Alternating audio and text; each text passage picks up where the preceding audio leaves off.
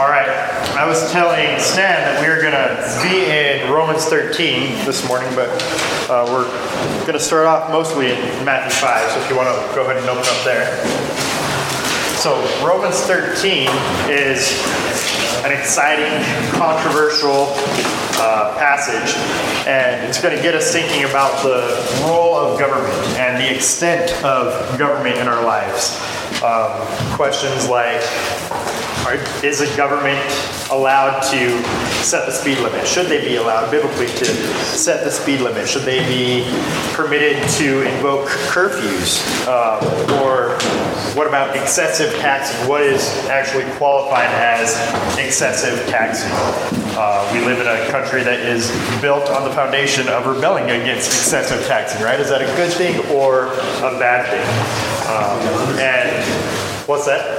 Oh, I thought somebody was offering comment. You're All right.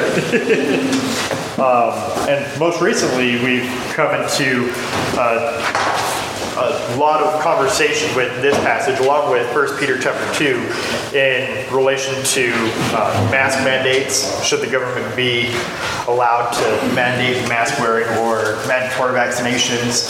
Um, things along these lines. And what should our position as Christians be on those things? When should we submit? How far should we submit? But a lot of those things are going to have to wait until next week. We're going to get into the, the application of those things things next week. This week, we're going to be doing a lot of groundwork trying to establish a, a foundation for uh, governmental authority and why it is that we submit to governmental authority. So it's been a few months now, I guess, since we've gone through our Bible study methods class or our hermeneutics class. Somebody remind me what are the basic steps of Bible study? Context. Okay, context is important, right? Context is key. You need to focus on context. Observation. What's that? Observation. Observation. Good. Then what? Interpretation. Interpretation. After you observe and interpret the text, then what? What's that? Cheat sheet. Cheat sheet. What does your cheat sheet say we should do after observation, interpretation? All right, and then what? What's after that? Oh, application is it? You said last time. Yeah, application. So we are going to reserve, in large part, the application for this passage until next week. So next week will be fun and again controversial, hopefully enlightening. You won't get all the answers next week, but uh, that's where we're going to go with our Bible study next week. For this week, um, like I said, we want to uh, establish a foundation, do some groundwork, and then we'll get there. Uh, last week, as we were in Romans chapter 12, we were noticing how many different imperatives there were that Paul is giving command after command after command. And he's doing so to individuals. And as we were noticing that, we were making some connections to uh, Luke 6. We went back and we looked at Luke 6, where Jesus was preaching his Sermon on the Mount um, and talking about how we should love those who persecute us um, and we should um, give preference to our neighbor. And this week we're going to look at the parallel passage in Matthew chapter 5. So if you're not already in Matthew chapter 5, let's turn there. This is the place that's most often thought of when speaking of the Sermon on the Mount. And before we actually get into the meat of the text, let's look back at verses 1 and 2 and see if we can establish who Jesus is talking to. So Matthew 5, 1 and 2. Who is the audience here that Jesus is addressing? Disciples. You said Matthew. Matthew 5, yep. And Logan, you said the disciples. It's good. So, verse 1 says, When Jesus saw the crowds, he went up to the mountain, and after he sat down, his disciples came to him. He opened his mouth, and he began, he began to teach them. So, all of what is preceding our passage today is Jesus talking to the crowds, talking to the disciples, again to individuals, uh, telling them how we ought to live, telling them how they ought to live, and we, by extension, how we ought to live. So, let's pick up in verse 38. Matthew 5, verse 38 says, You have heard that it was said, an eye for an eye and a tooth for a tooth. So he's here harking back to the Old Testament. Uh, this is what is known as uh, lex talionis. It's uh, the Latin for law of retaliation. Lex talionis, law of retaliation. It's tit for tat. You do this to me, and I'm going to do that back to you. An eye for an eye, tooth for a tooth. And we can see this in several places in the Old Testament in Exodus 21, Leviticus 24, and Deuteronomy 19 is where we see this principle of eye for eye, tooth for tooth. Um, I'm seeing some confused looks. So just again, Exodus 21, Leviticus 24, Deuteronomy 19. And I want to spend some time looking at that passage in Deuteronomy 19. We're going to do a bit of bouncing back and forth this morning. So keep your finger in Matthew 5. But I'm going to be looking at Deuteronomy chapter 19. And then when we get there, could I get somebody to read that passage for us? Deuteronomy 19, 14 through 21. I got it. All right. You shall not move your neighbor's boundary mark, which the ancestors have set, in your inheritance which you will inherit in the land that the Lord your God gives you to possess. A single witness shall not rise up against a man on account of any iniquity or any sin which he has committed. On the evidence of two or three witnesses, a matter shall be confirmed. If a malicious witness rises up against a man to accuse him of wrongdoing, then both the men who have the dispute shall stand before the Lord, before the priests and the judges who will be in office in those days. The judges shall investigate thoroughly, and if the witness is a false witness and he has accused his brother falsely, then you shall do to him just as he had intended to do to his brother. Thus you shall purge the evil from among you. Keep going. Sorry. Yes, please. 21. The rest will hear and be afraid, and will never again do such an evil thing among you. Thus you shall not show pity, life for life, eye for eye, tooth for tooth, hand for hand, foot for foot. All right. So notice the context of this. They're not handling this among themselves, right? They're standing before uh, priests, standing before judges, and these judges are making judgment calls based upon evidence, um, and the, they come up with a, a result that is punitive. They are uh, punishing a crime, eye for eye, tooth for tooth, hand for hand, foot for foot. And it even mentions that part of the reason for doing this is to purge the evil out from among you so that the rest will hear and be afraid. So, this is something that is set in a judicial type setting uh, for a judicial system to be put into action. Back in that other cross reference in Leviticus 24, uh, talked about how even an animal should be exchanged life for life, and it says that uh, it is to be made right. So if somebody kills somebody else's ox, they're to provide a different ox to take that ox's place. Uh, but for murder, the correct response would be death, right? To put that person to death. Again, same principle, life for life, eye for eye, tooth for tooth. Um, this has become the foundational basis for all judicial systems afterward. This lex talionis, tit for tat, trying to pursue justice. That there be equal punishments for a crime that is committed. That it's not too much or too little, but that the punishment must fit the crime. And before we even got here to Deuteronomy 19, we see that God instituted government well before this, back in Genesis. So the first time we see an establishing of government is in Genesis chapter 9. So let's turn there real quick. Again, we're bouncing around for a minute. So Genesis chapter 9. This is right after the flood, after the ark has settled back down. And could somebody read for us Genesis 9 1 through 7, please? I got it. And God blessed Noah and his sons and said to them, Be fruitful and multiply, and fill the earth. The fear of you and the terror of you will be on every beast of the earth and on every bird of the sky, with everything that creeps on the ground, and all the fish of the sea into your hand they are given. Every moving thing that is alive shall be food for you. I give all to you as I gave the green plant. Only you shall not eat flesh with its life, that is, its blood. Surely I will require your lifeblood. From every beast I will require it, and from every man. From every man's brother I will require the life of man. Whoever sheds man's blood, by man his blood shall be shed. For in the image of God he made man. As for you, be fruitful and multiply, populate the earth abundantly and multiply in it. All right. So you notice that he starts and he ends with that command, the easiest commandment in history, right? To be fruitful and multiply. Uh, in verses 2 and 3, we see that authority is given to man, that he should exercise his authority over the beasts, that he is to be in charge, right? Um, and then verse 4, we see that there are conditions given. Only you shall not eat the flesh of that life, that is its blood. And then we get to verses 5 and 6, and this is where we see the, the consequences that are established. Surely I will require your lifeblood. From every beast I will require it, and from every man, from every man's brother I will require the life of man. Whoever sheds man's blood, by man his blood shall be shed, for he is the image of God. He made man.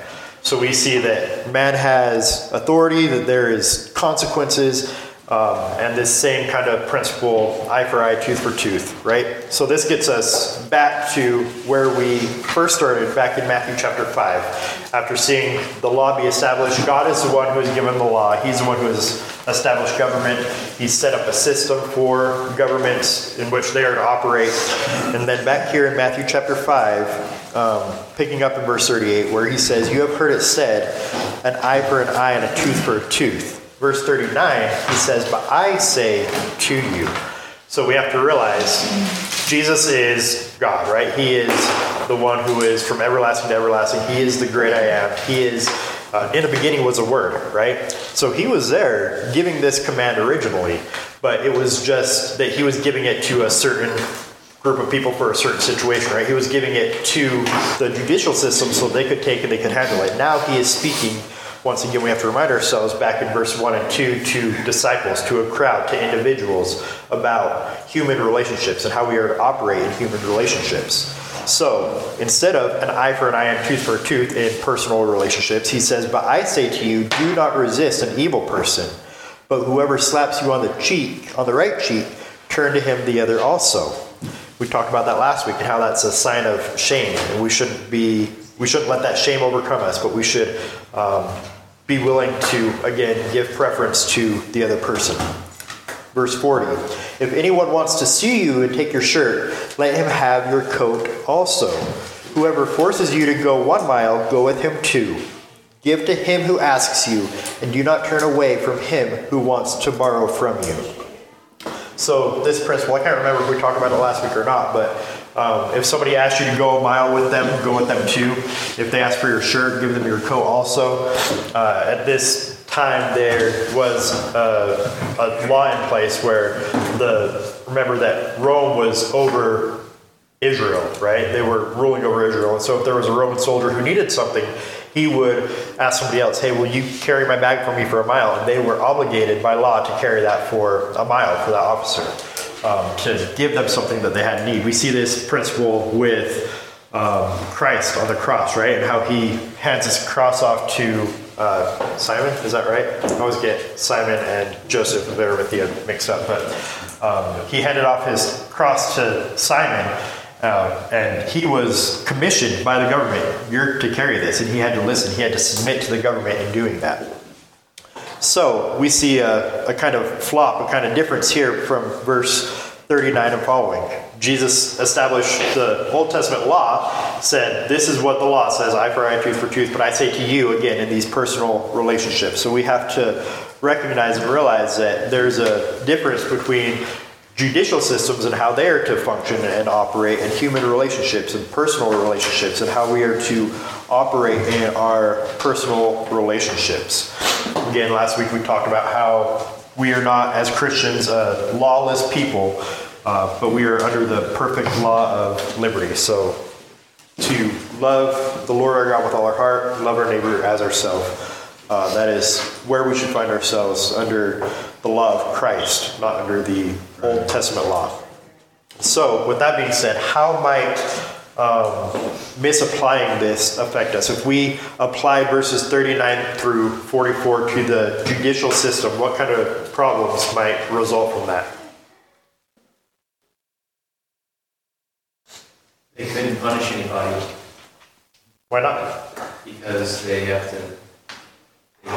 it- This is for individuals and not the judicial system, right? Yeah, good. So if the judicial system has to be able to punish wrong or then be able to punish evil in order to keep society from. Good. Yeah, absolutely. Yeah, Christ here talking to individuals and addressing personal relationships. He is calling for grace, right? Uh, if we saw that in a law court, that wouldn't work out right. Especially if we were the ones who were harmed, right? We were the ones who were sinned against, and say somebody stole your car, and they went before a judge, and the judge said, "It's okay. Don't don't worry about it, right? Uh, I'm not gonna." make you pay that or reimburse that. No eye for eye, no tooth for tooth. Um, but instead, just turn the other cheek, right? Um, even taking off his coat and having to go the extra mile, right? That doesn't really work in a judici- judicial system. That doesn't uh, fulfill that desire that God had set in place to preserve justice, for equal justice, that the punishment would fit the crime. Uh, the judge just decides that he's going to forgive any criminal that comes before him 70 times 7, like Jesus tells the individual to do, again, we would live in a society full of anarchy. That's not how God has established things. And again, on the flip side, can you imagine applying this lex talionis, tit for tat, eye for eye, tooth for tooth type law to your personal relationships? How that might look. Uh, if somebody showed up 10 minutes late for Sunday school today, sorry, you're gonna have to stay 10 minutes after and do a bunch of Hail Marys, right? Um, that's not how it works. Um, but we do, in a sense, try to achieve this. If somebody cuts us off on the road, we have a desire to cut them off again, right? That's our sinful nature. That's not how God designed it. He said, turn the other cheek, go the extra mile, treat the other person with grace. Somebody comes over to your house and they break a dish, you don't go and break their dish to retaliation, right? There's a difference between human governments and personal relationships, and we need to keep that in mind. So, now going back to Romans, we saw leading up to where we're going to be this morning, back in chapter 12, that uh, Paul was addressing these personal relationships, talking to individuals, giving them these commands. This is how you ought to operate as you are dealing with one another, showing grace and giving preference to one another. But now, in verse 1, he's kind of switching the tone a little bit. Who is he addressing here in verse 1?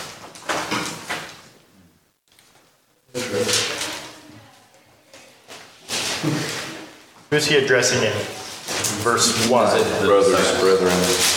He's addressing every person, right? So back in chapter 12, he was addressing brethren. We saw that pretty clearly. Verse 1 of chapter 12, therefore I urge you, brethren. And uh, he went on to talk about interpersonal relationships, both within the church and without the church, and how we ought to operate with this uh, law of grace under the perfect law of liberty, so to speak. Uh, and then here in verse 1 of chapter 13, he addresses every person. Um, and he says that every person is to be in subjection to the governing authorities. So when it's talking about subjection here, it's a word that's used for placing yourself under somebody else's authority, uh, which seems pretty obvious to us, right? But uh, literally, it means to put yourself, to subject yourself under the authority of another. It's not the same word that we see used for obey. Uh, a lot of people make a bigger deal about that than other people. It has kind of that connotation to submit yourself under, but not necessarily absolute obedience. So that is kind of important to keep in mind um, as we're talking about every person subjecting themselves to governing authorities. Now, again, a lot of us want to jump to, well, what about me, right? Um, who is a governing authority for me? Does that mean my president? Is Joe Biden my governing authority? Or uh, what about the governor or the mayor or the sheriff even? Um, some people will go and they'll say, well, the president, no, no person is a governing authority over us, right? It's the, the Constitution of the United States. We are governed by a piece of paper. Again, Jeremy's going to tackle all that next week. That's more of the application side of things. Um, it's important, but we have to remember that um, this is written to first century Romans, right? That was Paul's intent as he was writing to everyone here in the first century. Um, we've established every person is not just to believers, but it's to uh, believers and unbelievers alike, or to submit themselves to governing authorities. Is there anything in the text that would give us a clue as to whether or not this includes us today? So, every person then, for sure, they were told, submit to governing authorities. But there are people who will look at this and they'll say, well, that was just for them.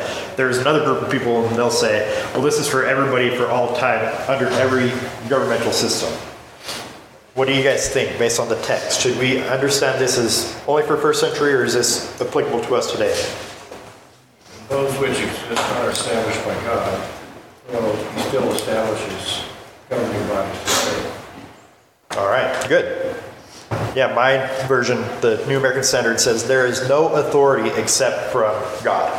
That never stopped, right? That never changed. So even the authorities that are in place today are established and governed by God. So we have to keep that in mind. This is not just for every person in the first century, this is for every person throughout all time. And again, I would even extend that to say that uh, it goes to um, every type of government. So whether or not you're talking about a, a monarchy or a democracy, whether or not you're talking about Democrats or Republicans being in power, which changes constantly. It doesn't even mean the same thing today as it meant 20 years ago to say that you were a Republican or a Democrat, right? But no matter what governmental system you are under, we need to recognize that that government has been established and put into power by God Himself one of the reasons that many people think that this is talking just to the first century, um, aside from the fact that they don't continue to read like Mike did and pick up the context that every government is established by God, there is no government that is not established by God, is because in this time there was a big tax revolt going on in Rome, that people were incredibly anti tax, they were incredibly anti government, um, revolting against that kind of like the zealots were in Israel, saying, I don't want anything to do with that. Um, I'm just going to step back and do my own thing. I'm going to uh, be autonomous and govern myself.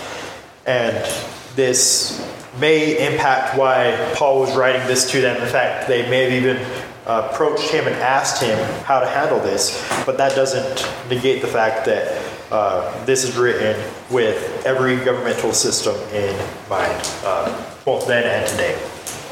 So, stepping back for a second, um, what was Christ's view of government? How did Jesus view government? Just thinking through Jesus' interactions with the government. Any thoughts on what his Jesus said, give to? Caesar what is Caesar's. Okay, good. That is the, the go-to text, right? The go-to passage. So Jesus, um, trying to be tricked by all these people, they brought him a coin. Well, he asked for a coin, right? In Matthew 22, Mark 12, and he said, "Well, render unto Caesar what is Caesar's, and render unto God's what is God's." And we just see the great wisdom in that. Um, and we're like, "Oh, look at that stinger! Jesus got him, right?" That's at least how I am because I love when Jesus just puts it to the man. And um, these people who are trying to trick him, they end up looking like fools. But really, within that, we can see, uh, like Dory pointed out, the fact that Jesus was submitting to that governmental authority, which he had himself subjected himself to. Uh, we, by nature, are subject to those governing authorities. Jesus, being God incarnate, stepped into that, and we just should take a minute to pause at the incredible humility of that, that he would subject himself under governments um, which may or may not be godly, which uh, certainly did um, pose a threat to him, which certainly were wicked and sinful. Uh, go back even to uh, the beginning, we see that Jesus was threatened in his life, right? What was Jesus' relationship to, to to Caesar.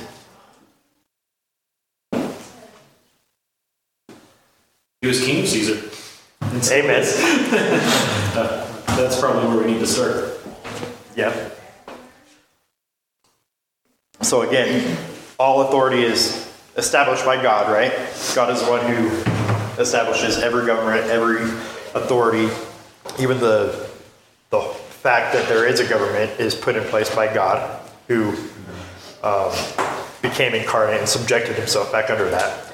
But uh, in first century Israel, how was Caesar related to the the Israelite people? He was ruling over them in a sense, right? What was going on there?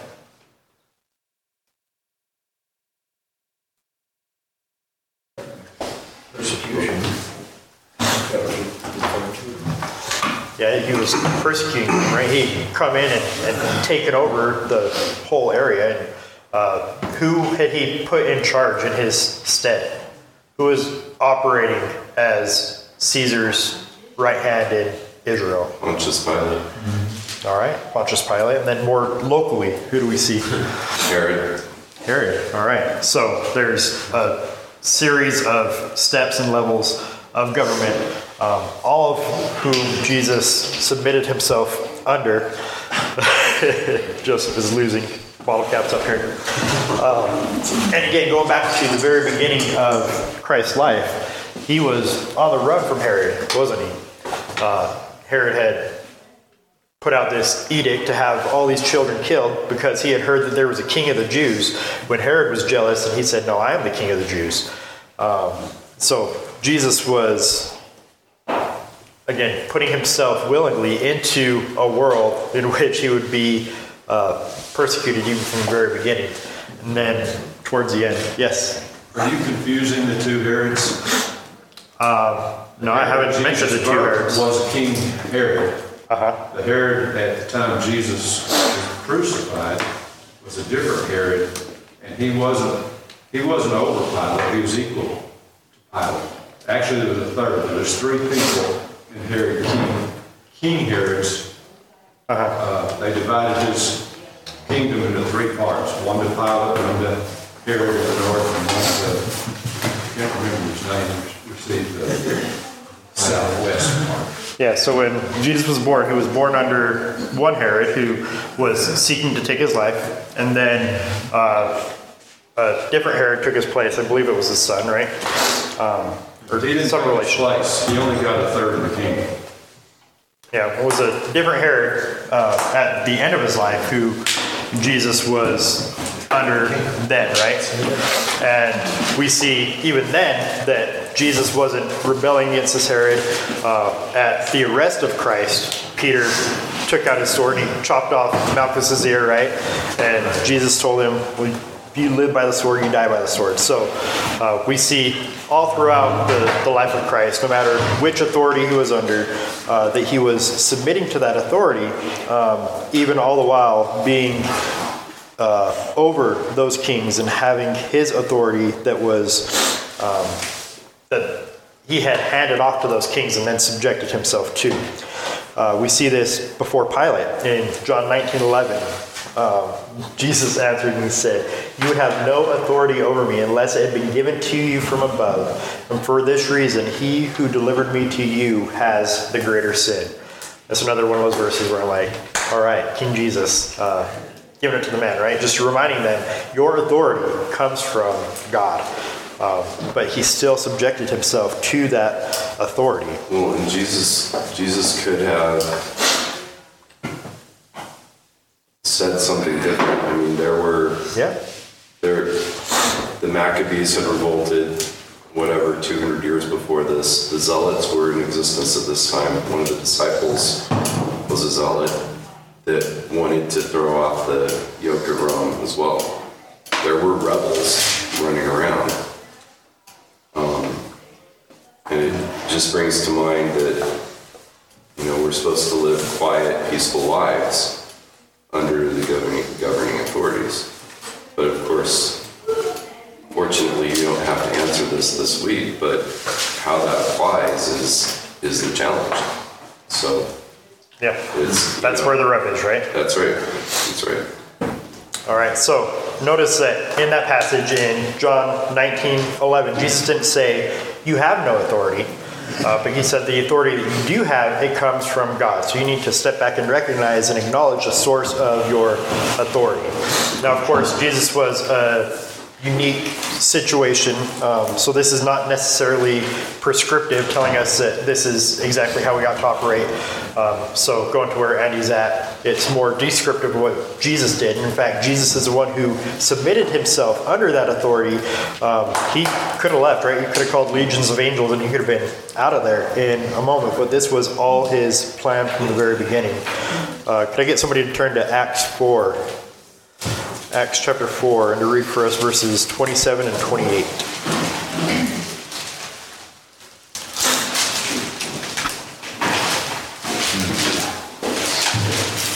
Who's got that? All right. Joseph. Uh, for truly in this city there were gathered together against thy holy servant Jesus, whom thou didst anoint, both Herod and Pontius Pilate, along with the Gentiles and the peoples of Israel, to do whatever thy hand and thy purpose predestined to occur. All right, so both Herod and Pontius Pilate, they were there predestined by the hand of God to do whatever it was that he had decided. Um, so God was pulling the strings all along. He knew exactly what was going on. Um, not surprised by it at all. And Joseph, go ahead and stay there, and we'll come back to Acts 4 in a moment. Um, Logan, were you the other one who wanted to read? Yeah. All right, will you turn to Isaiah 40? We'll read there in a second.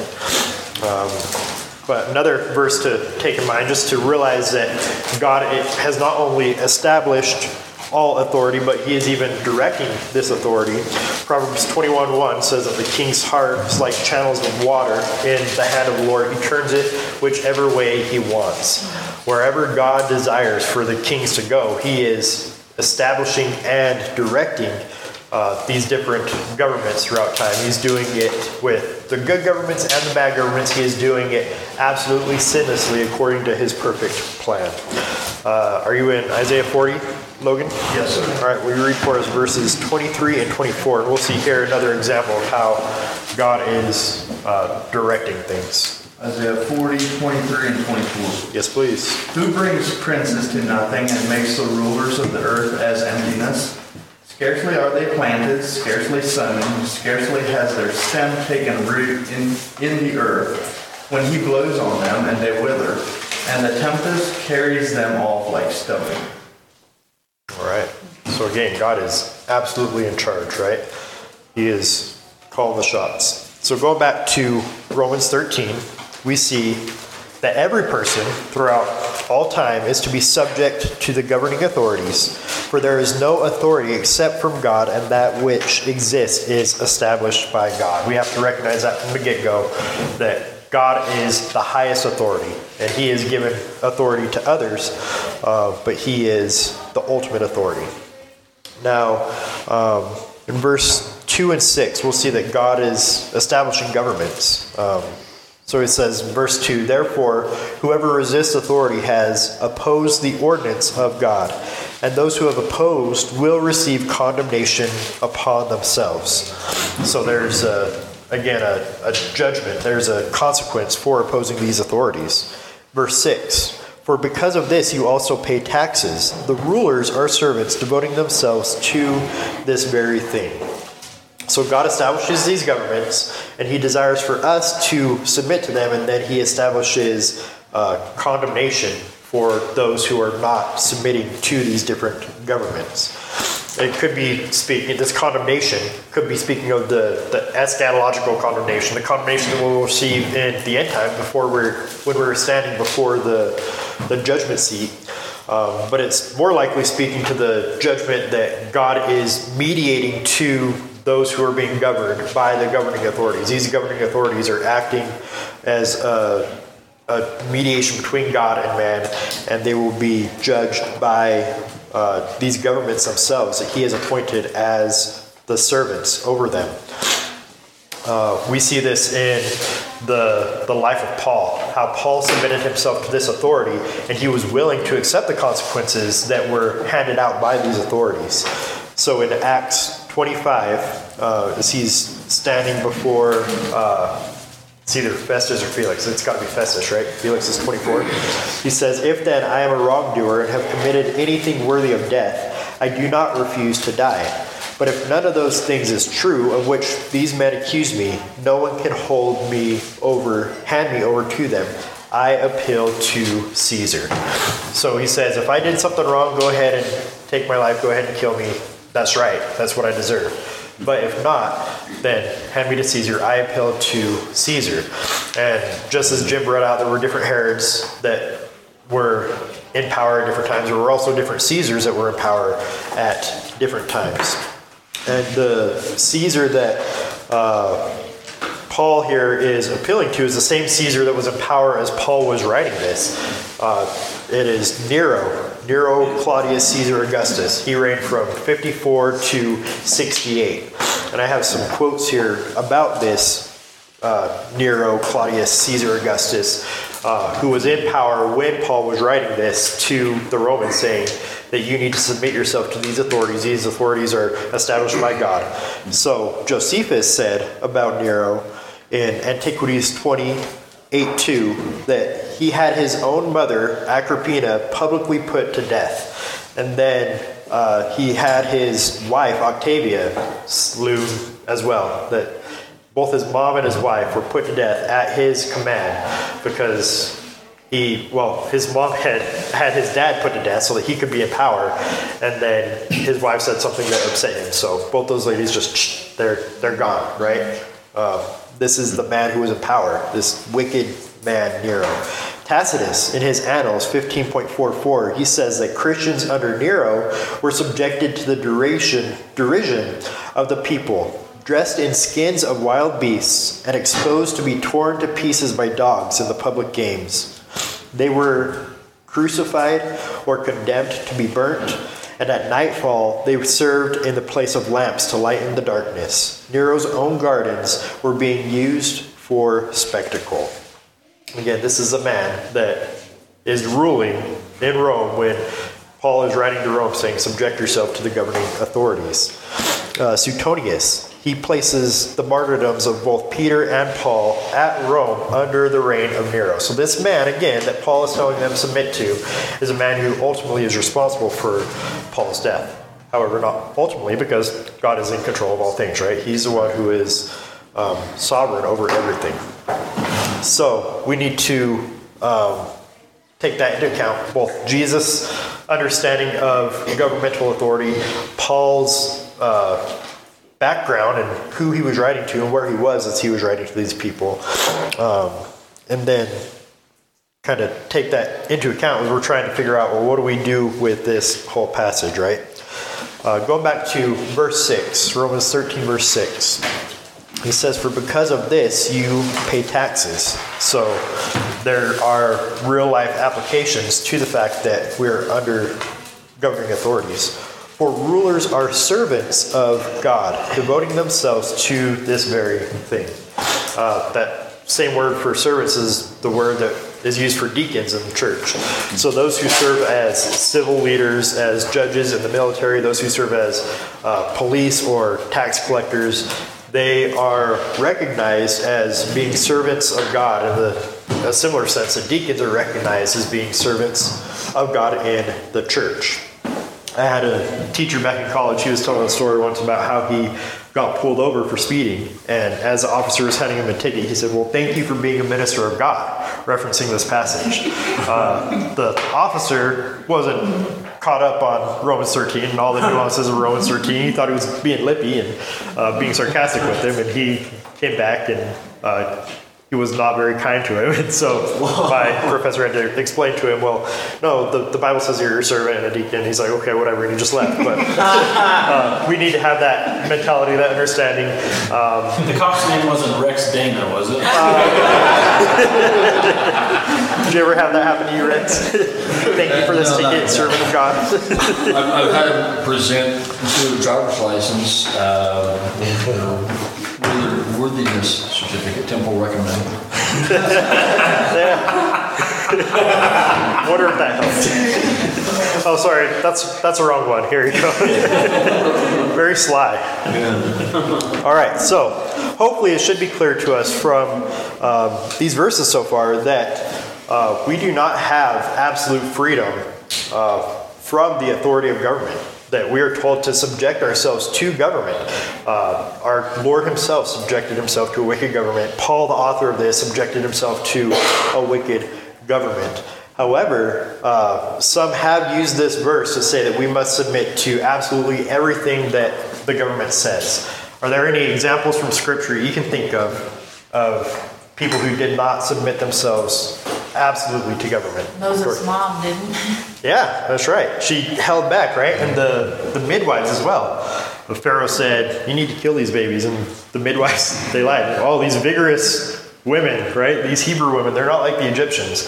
Uh, they didn't subject themselves to that wicked rule. Yes. So what do you do then? We'll talk about that next week. yes. Yeah, those who were late to class have to stay after, so. Nobody saw me. What were you saying, Andy? Absalom, David, um, Peter, uh, in Acts. Um, yeah. There's a lot. There is a lot. Yep. All right. Since you mentioned Peter and Acts, uh, let's go there. Well, actually, you're already there, right? You still in Acts 4? Oh, yeah. All right. Uh, will you read for us verses 18 through 20 of Acts 4?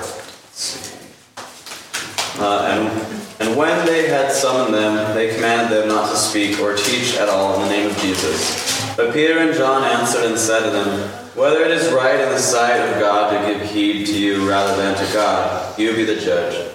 Uh, for we cannot stop speaking what we have seen and heard. All right. So this is Peter and John. They're told to stop preaching, and they said, "No, we're gonna we're gonna listen to God instead of man." Uh, and they keep doing it in chapter five. Look with me at chapter five, verses 19 and 20.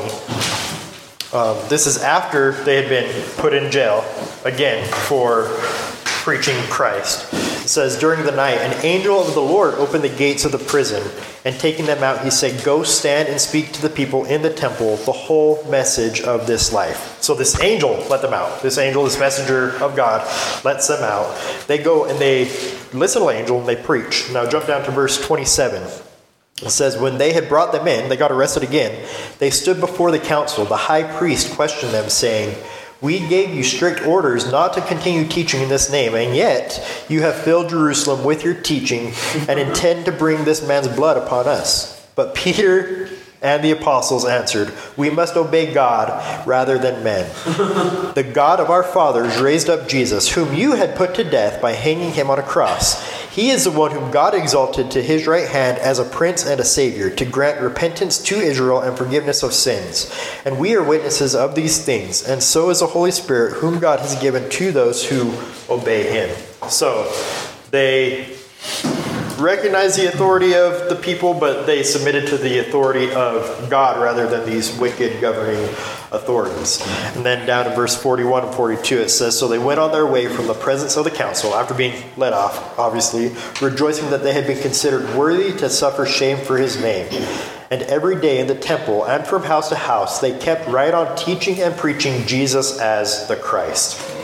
Later on in chapter 12, we see something similar where Peter gets locked up and uh, he gets let out by an angel and then he dips. He's like, I'm, I'm out of town, I'm leaving. So he goes on the run from these uh, governing authorities who are put in place by God, but they're acting wickedly. Uh, we see the same thing again in the Old Testament under Pharaoh and how many people didn't listen to Pharaoh. We saw this with Rahab and how Rahab hid the spies. She didn't listen to those governing authorities. Uh, book of Revelation, we see how uh, people are told don't take the mark of the beast, right, which is going to be handed down by the governing authorities. But um, I want to go back and I want to look in Daniel because I think we see this most clearly in the book of Daniel. So turn with me back to Daniel. We'll look at the very first verse. We're just going to pick random verses. We're going to try to fly through this very quickly.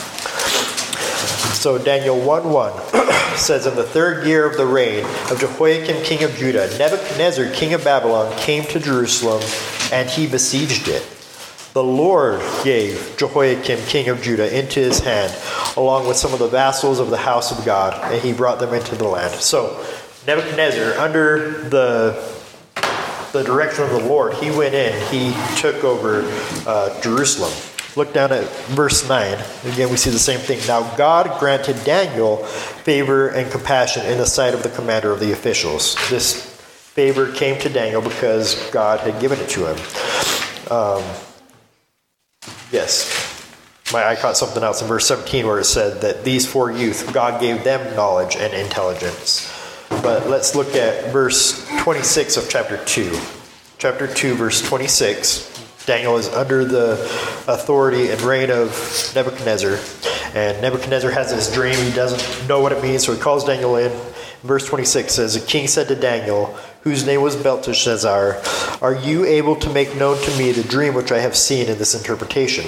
Daniel answered before the king and said, As for the mysteries about which the king has inquired, neither wise men, conjurers, magicians, nor diviners are able to declare it to the king. Uh, you're being ridiculous, King Nebuchadnezzar. Nobody knows that. However, verse 28, there is a God in heaven who reveals mysteries, and he has made known to King Nebuchadnezzar what will happen in the latter days. Once again, God is uh, making known to the king what is going to take place. He is in authority over the king. Uh, verse 47, Daniel chapter 2. The king answered Daniel and said, Surely, this is after he revealed the dream, right? He said, Surely your God is a God of gods and a Lord of kings and a revealer of mysteries, since you have been able to reveal this mystery. So, Nebuchadnezzar has a moment where he realizes the power and authority of God. We'll see a moment later on in chapter 3. In chapter 3 is where we see Hananiah, Mishael, Azariah um, refusing to bow down to this statue that Nebuchadnezzar has established and say, You must worship this statue. Verse 14 of chapter 3 says, Nebuchadnezzar responded to them and said, It is true, Shadrach, Meshach, and Abednego, that's the, uh, the same three people, that you do not serve my gods and worship the golden image that I have set up. In verse 16, these three men replied to the king, O Nebuchadnezzar, we do not need to give you an answer concerning this matter. If it be so, our God, whom we serve, is able to deliver us from the furnace of the blazing fire, and he will deliver us out of your hand, O king. But even if he does not, let it be known to you, O king, that we are not going to serve your gods or worship the golden image that you have set up. They are rebelling against the authority that God has established. Remember, God brought Nebuchadnezzar in to take them over. And Nebuchadnezzar is now telling them, You bow down, you worship this statue. And they say, No, we're going to serve God rather than man, just like Acts. We saw in Acts with uh, Peter. Uh, jumping down to verse 28. After God delivered them out of the fire, Nebuchadnezzar responded and he said, Blessed be the God of these three men who has sent his angel and delivered his servants who put their trust in him, violating the king's command and yielding up their bodies so as not to serve or worship any God except for their own God. And now, that was another glimpse of the humility of King Nebuchadnezzar, but he fell in verse or in chapter four. Uh, he gets puffed up with his pride, and we see starting in verse uh, 30 of chapter four. Uh, this pride of Nebuchadnezzar, where the king reflected and he said, Is this not Babylon the Great, which I myself have built as a royal residence by the might of my power and the glory of my majesty? And while the word was still in the king's mouth, a voice came from heaven saying, King Nebuchadnezzar, to you it is declared, sovereignty has been removed from you, and you will be driven away from mankind. And your dwelling place will be with the beasts of the field, and you will be given grass to eat like cattle. And seven periods of time will pass over you, and you will recognize that the Most High is ruler over the realm of mankind and bestows on whomever he wishes. Immediately, the word concerning Nebuchadnezzar was fulfilled, and he was driven away from mankind and began eating grass like cattle. And his body was drenched with dew of heaven until his hair had grown like eagle's feathers, and his nails like bird's claws. But at the end of that period, he said, uh, At the end of that period, I, Nebuchadnezzar, raised my eyes towards heaven, and my reason returned to me, and I blessed the Most High, and praised and honored him who lives forever. For his dominion is an everlasting dominion, his kingdom endures from generation to generation. All the inhabitants of the earth are accounted as nothing, but he does according to his will in the hosts of heaven and among the inhabitants of the earth, and no one can ward off his hand or say to him, What have you done? So we see God is ruler over all. We see examples of uh, people turning from the governing authority set over them. We see the same thing in chapter 6 when Daniel refuses not to pray to God. In fact, he does it very openly so that he can honor God. So, yes, we honor government, but not above God. Uh, we see this not only with governing authorities over us, but in all areas of life in Hebrews 13 17, it talks about obeying your leaders in church and submitting to them as those who keep watch over you, who are going to give an account for your souls. However, if your church leader, myself included, tells you to do something that is against God's revealed word, you say, "No, I'm going to listen to God rather than man." Uh, Hebrew or Ephesians rather 5:22 says, "Wives, be subject to your own husbands as to the Lord." Well, if your husband is telling you to do something that is sinful, you say, No, I'm going to listen to God rather than man. But you do that all the while with respect for the authority that God has put in place over you. Um, we have a lot that we're not going to get to. so we're just going to skip over uh, verses 3 and 4. There's a lot of controversy there. I do want to read this quote to you from John Stott. So the controversy there is.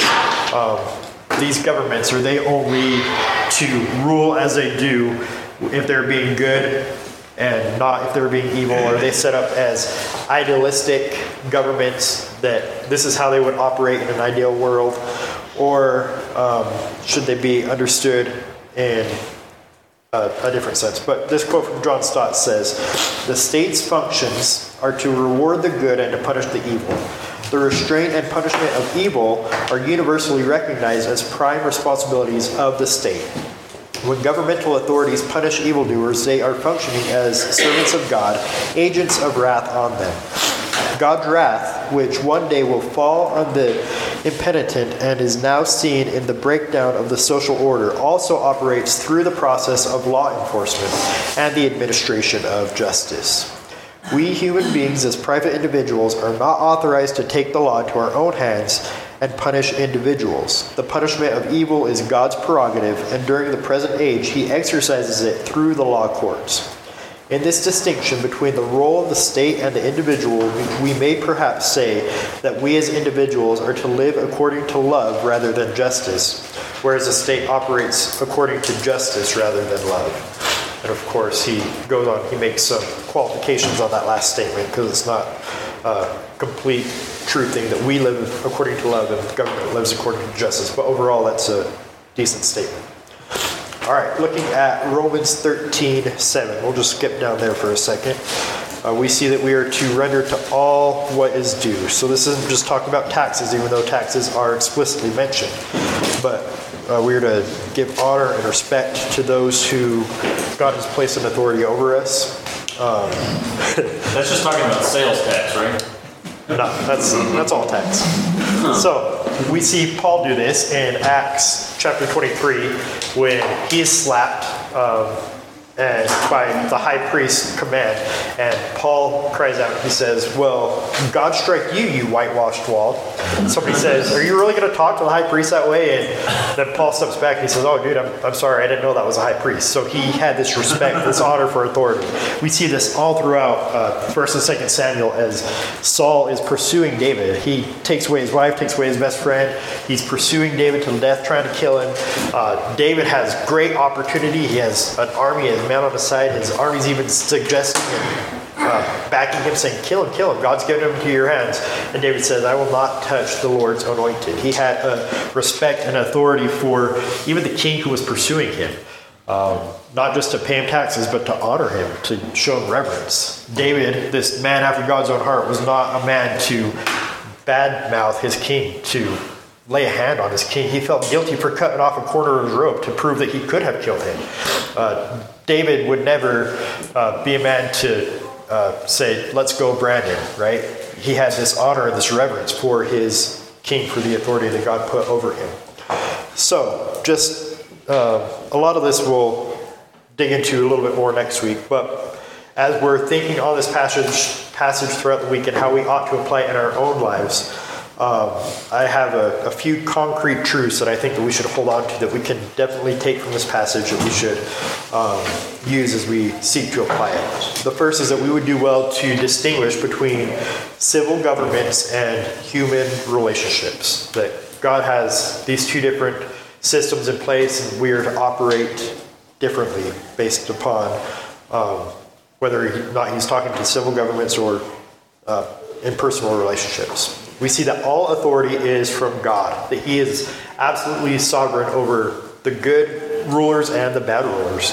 So, again, even in our day, uh, Putin or Xi Jinping, uh, they're in power and they've been given this authority by God. He is the one who has put them there. That doesn't necessarily mean that He is condoning everything that they do. Uh, also, we don't have the option to completely ignore our divinely established governments. We are not an autonomous people. We're not self governed. God has given us these authorities, and we don't have the right to completely ignore what they have given to us and how they govern. However, at the same time, we have to recognize that God is a higher authority, and therefore there are times and occasions for quote unquote disobedience to the human government. And if we do decide to disobey, then we should be willing to accept those consequences, just as these examples throughout Scripture. So, there's somewhere in there, there's a line of how government should operate, and we will seek to approach that line next week. Yeah, we're not going to have all the answers, but that's where we're going to go next week. We have like half a minute for any questions on all of that.